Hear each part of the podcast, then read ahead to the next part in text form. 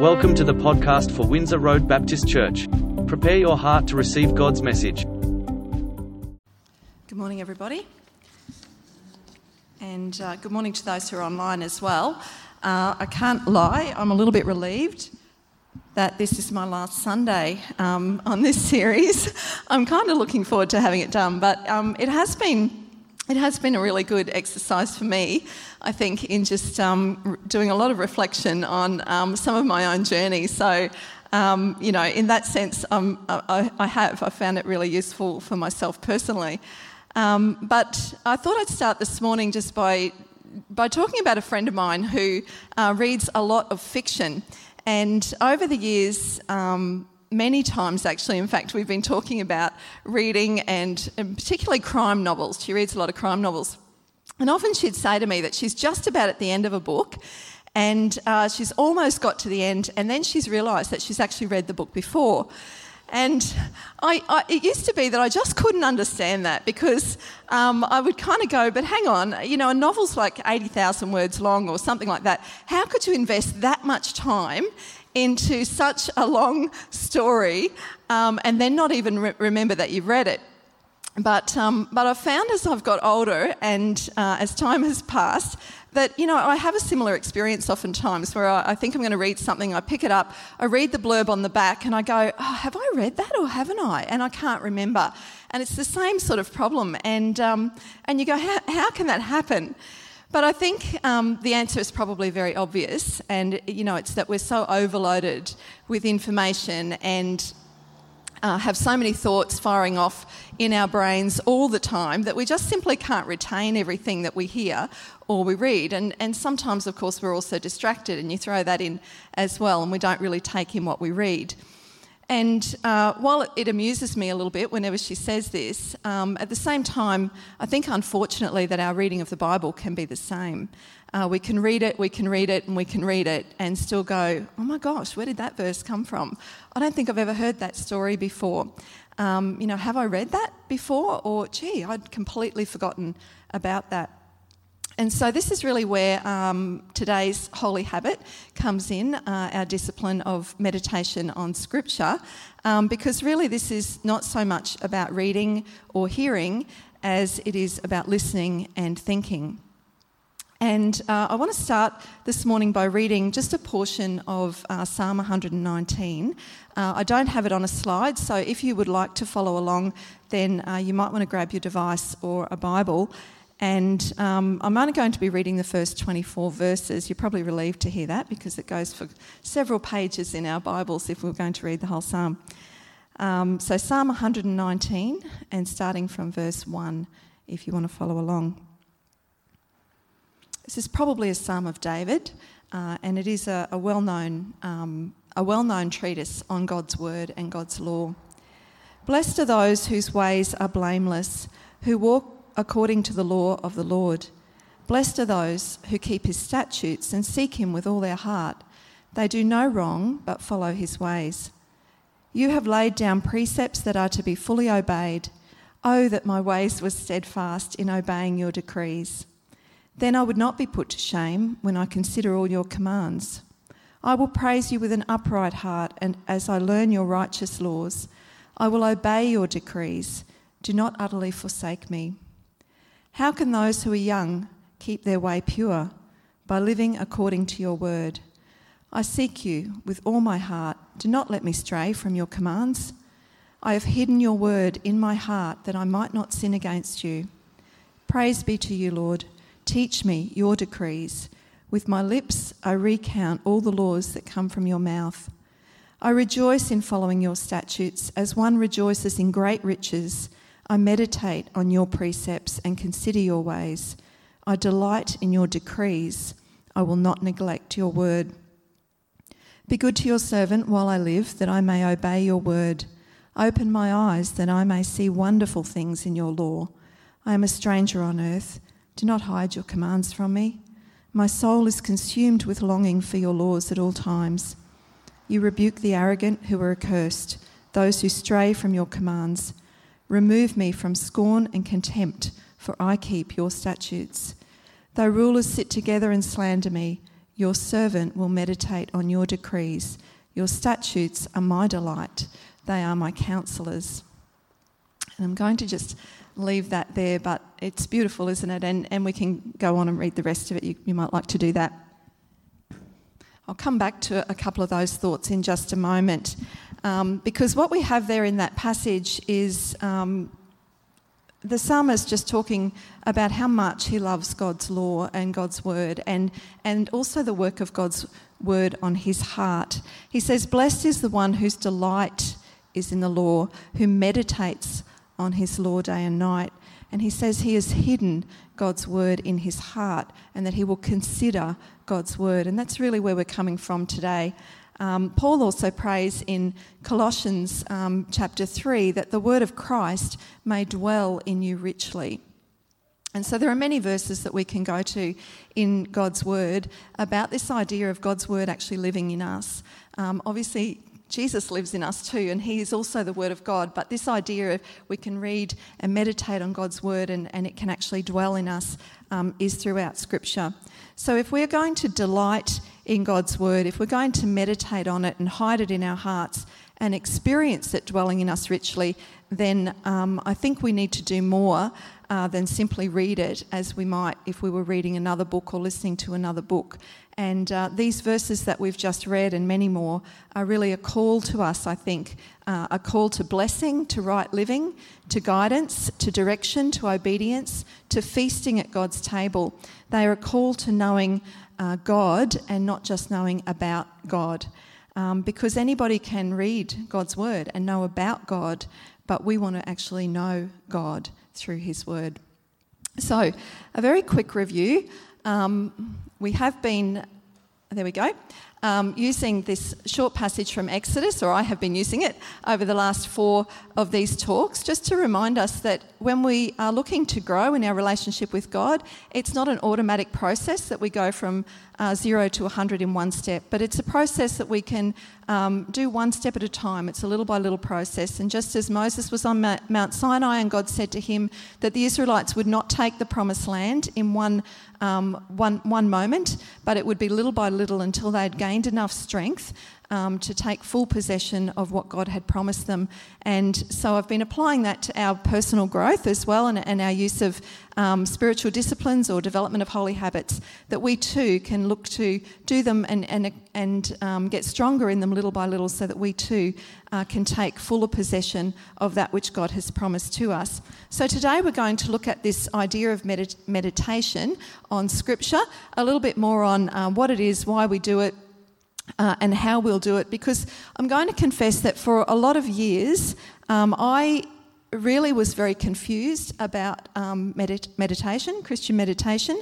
Um, I'd hear it talked about. I'd, I'd, know it was something that we, you know, could use as a spiritual discipline. But I really was quite confused about what it was. I didn't know whether what I did in my quiet time with God in the mornings and when I read His Word, I didn't know if that actually was meditation or whether it wasn't. Um, and even though I had heard, I think, a couple of sermons at times um, that had touched on it, uh, I had read, I've quoted a couple of times recently, Richard Foster's book, A Celebration of Discipline. He has a whole chapter on it. Even though I'd, I'd exposed myself to all of those things, I remained quite confused about really what it is and how to pin it down. And, and does that mean when I read the Bible I do that or I don't do that? And so um, that's why, again, this morning I want to take a little bit of a practical look at, you know, what it is and, and how we go about that because I just suspect that once again I might not be the only Christian ever who's been a little bit confused about what it is and, and, and, and how we do it.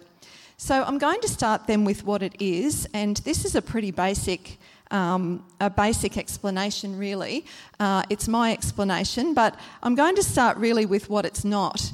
Um, it's not, you know, remember back in the 80s and 90s, there was a fair bit of talk around about transcendental meditation, which uh, this is not. Transcendental meditation is um, an emptying of the mind. Often people use a mantra, and it comes from uh, particularly Eastern religions. That is not what we're talking about this morning. Uh, we're also not talking about um, uh, the you know the modern um, embrace of mindfulness that we have in the Western world. It seems to me sort of this century. We're not talking about that. Um, I'm not an expert on mindfulness. Um, but I believe that it's really more about um, looking within ourselves and and um, and being mindful, obviously, as the word as the word suggests. Um, I'm not going to say that it's not beneficial to be still and to be in the present. Um, but um, I think with all things like that, we just have to be a little bit cautious that we're not exposing ourselves to wolves dressed in sheep's clothing. Um, but I'm not talking about mindfulness either this morning. We really need a lot of wisdom, I think, around these things. So, what actually is it? Um, I'm going to just say that in my definition, I believe it's listening and thinking uh, when we spend time with God rather than simply reading um, God's word or telling Him our thoughts necessarily. It's very difficult to um, to extrapolate, I guess, all of these things from one another because when we meet with God, we are listening to Him, we are reading His Word, we are praying. All of those things overlap. Um, and so it is quite difficult to pull one thing out from the others. But I would add that I think Bible uh, meditating on Scripture is also about creating a space in which we actually are trying to listen to God and allow Him to teach us through His Word and with His thoughts. So I'm going to defer now to J.I. Packer, who says it much better than I do. Um, I'm going to come back to that. Uh, he said that he says in his book Knowing God uh, meditation is the activity of calling to mind and thinking over and dwelling on and applying to oneself the various things that one knows about the works and ways and purposes and promises of God. It is an activity of holy thought, consciously performed in the presence of God, under the eye of God, by the help of God, as a means of communion with God. That probably takes a fair bit of unpacking there, but um, again, you know, this would have been me some years ago going, yeah, I, I, get all that, but I'm still really confused about what to do and why I do it. So um, let's, let's move on a little bit to the why. And um, I've already mentioned, I suppose, a little bit about the why because uh, it's through um, really communing with God through His Word that we can be blessed and we can delight in Him and all of those things that we're reading about in Psalm 119. Um, but it's also about uh, knowing God more and more. It's about depth in our relationship with Him. And um, I think we can think about human relationships in this respect as well. That we can, um, in any relationship, superficial engagement will lead to a superficial relationship. And I don't know that we find those relationships especially satisfying. Um, we will have some of them in our lives because we probably need to. Uh, we can't be deeply involved with every single person we know. Um, but it's when we actually uh, engage deeply with people uh, that we actually can have those deeper and more meaningful relationships. And I think it's the same with God that in order for us to know Him deeply and intimately, uh, we need to do more than learn about Him. We actually need to be willing to have those moments with Him, uh, open to Him and His Word, have those difficult conversations with Him, grapple to understand His point of view and His truth, and be faithful to Him.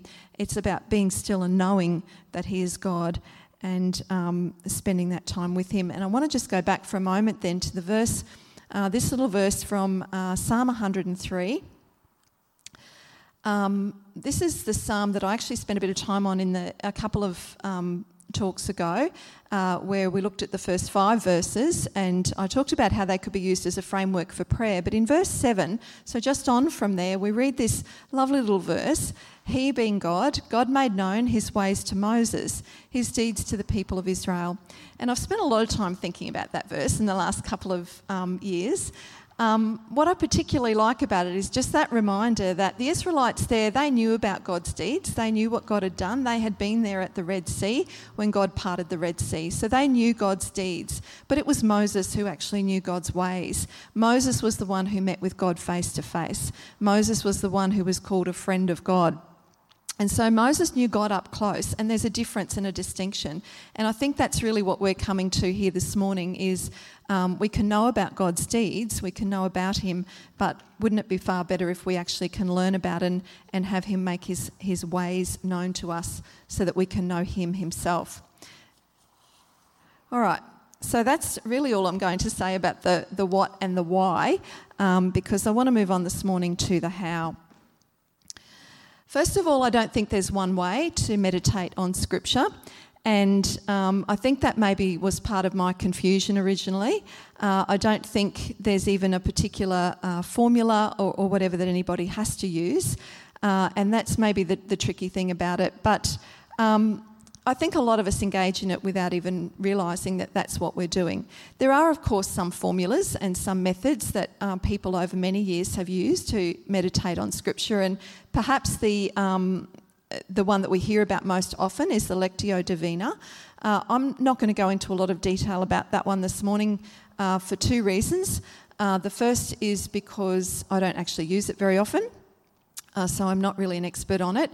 Uh, and secondly, we have actually had a bit of instruction on this before uh, here at Windsor Road. So, and I know there are people in the congregation who, uh, this morning even, who use this quite extensively and would be far better uh, people to talk to if you want to know more about it. Uh, suffice it to say that it's really about taking time to read Scripture, reading a passage slowly, thinking about it, dwelling on it. Um, I've skipped ahead there um, and praying to God, contemplating again, and resting in His presence, and then taking action. So, you know, you can look it up if you want to know a bit more about that, but that's a really ancient method that many people have found extremely useful and been blessed by in, in biblical meditation. I'm going to mention a few other um, methods, though, of meditating on Scripture, and these ones have come from uh, Tim Keller's book Prayer.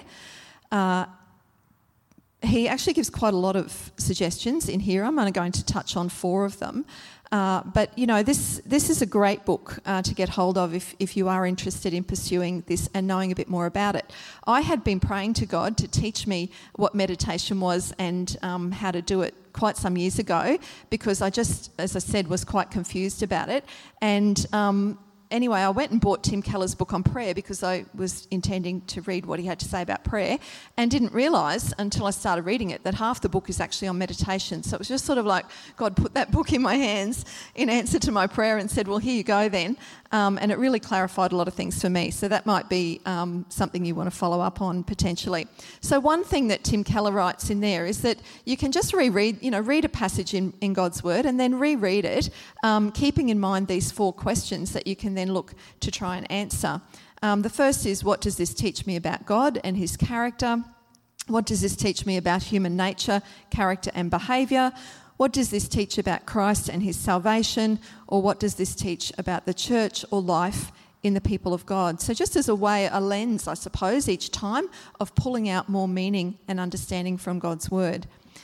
A second way that he um, mentions, and I wanted to put this one up because I have spoken about this one before and, and I find it really helpful, is just to take a verse from Scripture and um, reread it multiple times um, a really short one works best, uh, where you put the emphasis on a different word each time.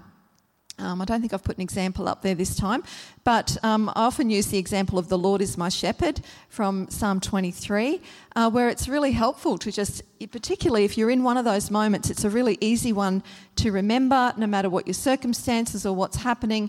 Um, it's very easy to actually meditate on that verse by just going, The Lord is my shepherd. What does that mean? What are the implications of that? Well, it means that He's the one and only, and He's the one um, who, who's my shepherd. It's the Lord who is my shepherd, not some person who's going to operate in human strength, but the Lord is my shepherd. It's the Lord who is my shepherd.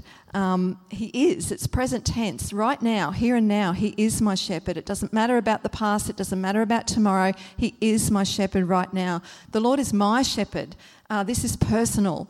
Um, I'm not just sort of lumped into some big crowd of people he might get to if he gets time. This is personal and it's about me. So he's my shepherd, and of course, he's my shepherd. Um, he's going to He's going to care for me. He's going to protect me. He's going to lead me. He's going to carry me in his arms when I can't walk any longer myself, etc. So, just taking one word at a time with different emphasis is a really helpful way, I think, to expand and, and look more deeply into God's word. So, a really great one. Um, and I suggest if you've never done it that you just give it a go. I also often use the example of be still and know that I am God is another one that um, you might want to think about trying that with. So that's a really simple one that you can uh, think about. Um, the other one, a third one that Keller mentions, is just taking a verse or, or a passage of scripture and, and, rephrasing it, rewriting it into your own words.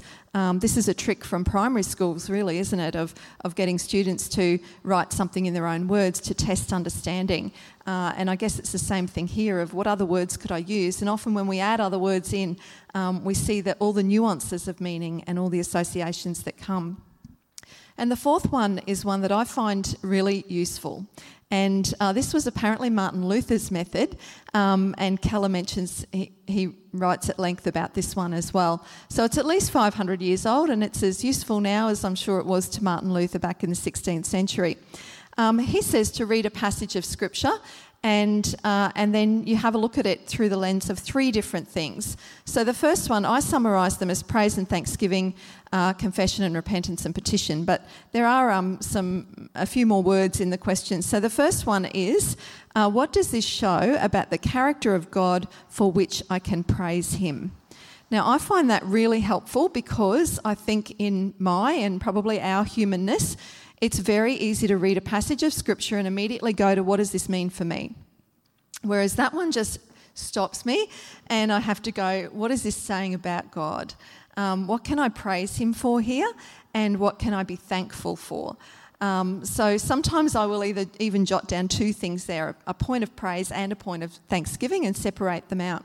The second one there, then, about confession and repentance is um, what is something wrong about myself for which I can repent. And again, I think that's an easy one to forget about when we read God's word, um, but to have a look at the passage and go, well, what, what might be what, what might God be saying to me here about my own state? Is there something that I need to bring before Him in that way? And then the last one is what is something needed for which I can petition God? Um, so, yeah, I just use those terms because I find them easier to remember. Um, it's as simple as anything, really, but um, really powerful and really effective. So you might like to try uh, good old Martin Luther's method. Um, there's one other method that I want to talk about today, and that is memorization. Um, and I want to talk about it because I have had a love hate relationship with the idea of memorizing scripture. Because if you've ever tried to do it, and I'm sure many of you have, it is really hard work. Um, in our culture today, I don't think we are, um, are people of memorising things as some people were in the past. Um, we have devices, we have books, we have all sorts of ways of capturing information, so we don't have to rely on our memories in the way that many people have had to previously.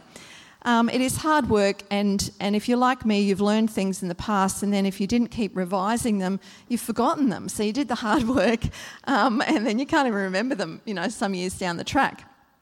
Um, but there is a reason why so many Christians memorise um, parts of God's Word. And um, I have discovered in the last couple of years that uh, I, because I had neglected it for some years, I'd tried really hard at it. Um, many years ago, and then I'd kind of put it aside and, and gone, well, look, you know, oftentimes things stick anyway. If you read them enough times, you do end up memorising them without trying. Um, but I'd kind of parked the whole thing for a while there, and, and a couple of years ago, um, I, I took it up again. And I have found um, I'm far more motivated now with it than I was, and simply because I'm not memorising anymore or trying to memorise any more isolated Bible verses. Um, we often do that with children, and, and there's a reason for that. It's a great way to start learning portions of God's Word. It's a great way as well to have, you know, those, those verses in our minds. And so I'm not for a moment saying we shouldn't do that. I think it's wonderful. Um, but I am far more motivated when I learn an actual passage of Scripture. And um, I'll tell you why. It's basically because uh, it's easier.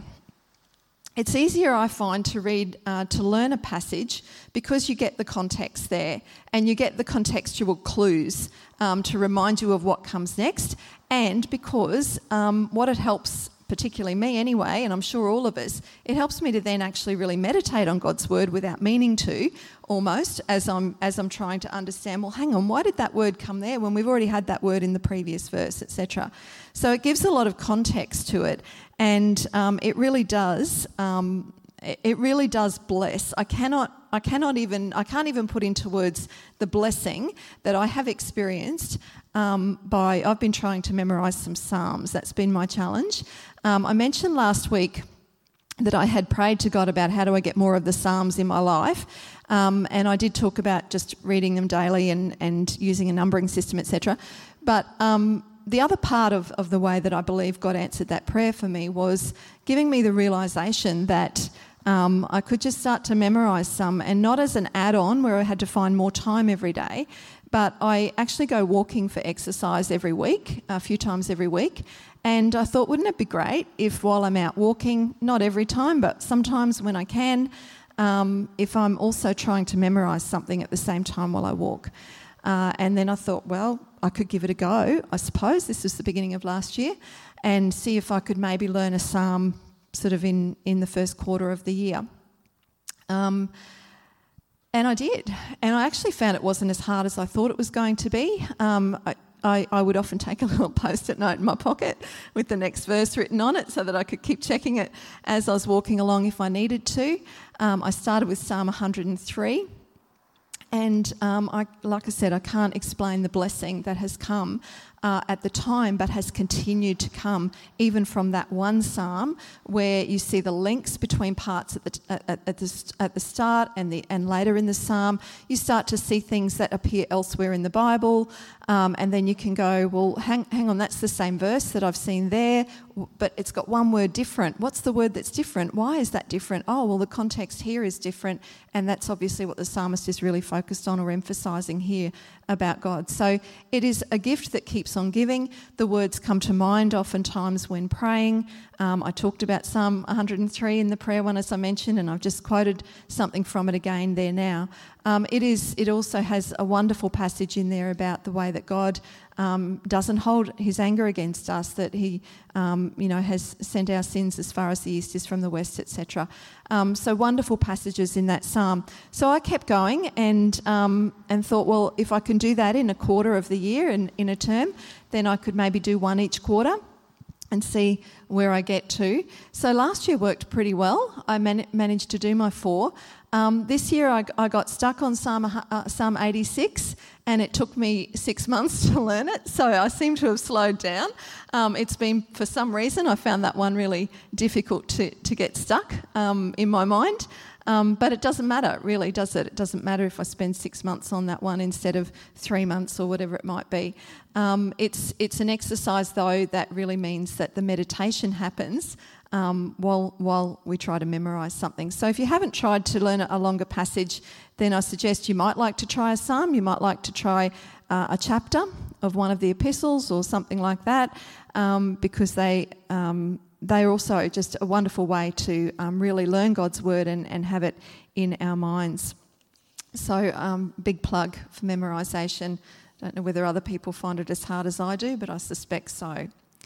So, that's really all I'm going to go into about meditation today, just that there are a few practical ways we can do it. Um, and, you know, I do believe that I'm sure most people actually do do it, even if you don't label it that or realise that you're doing it.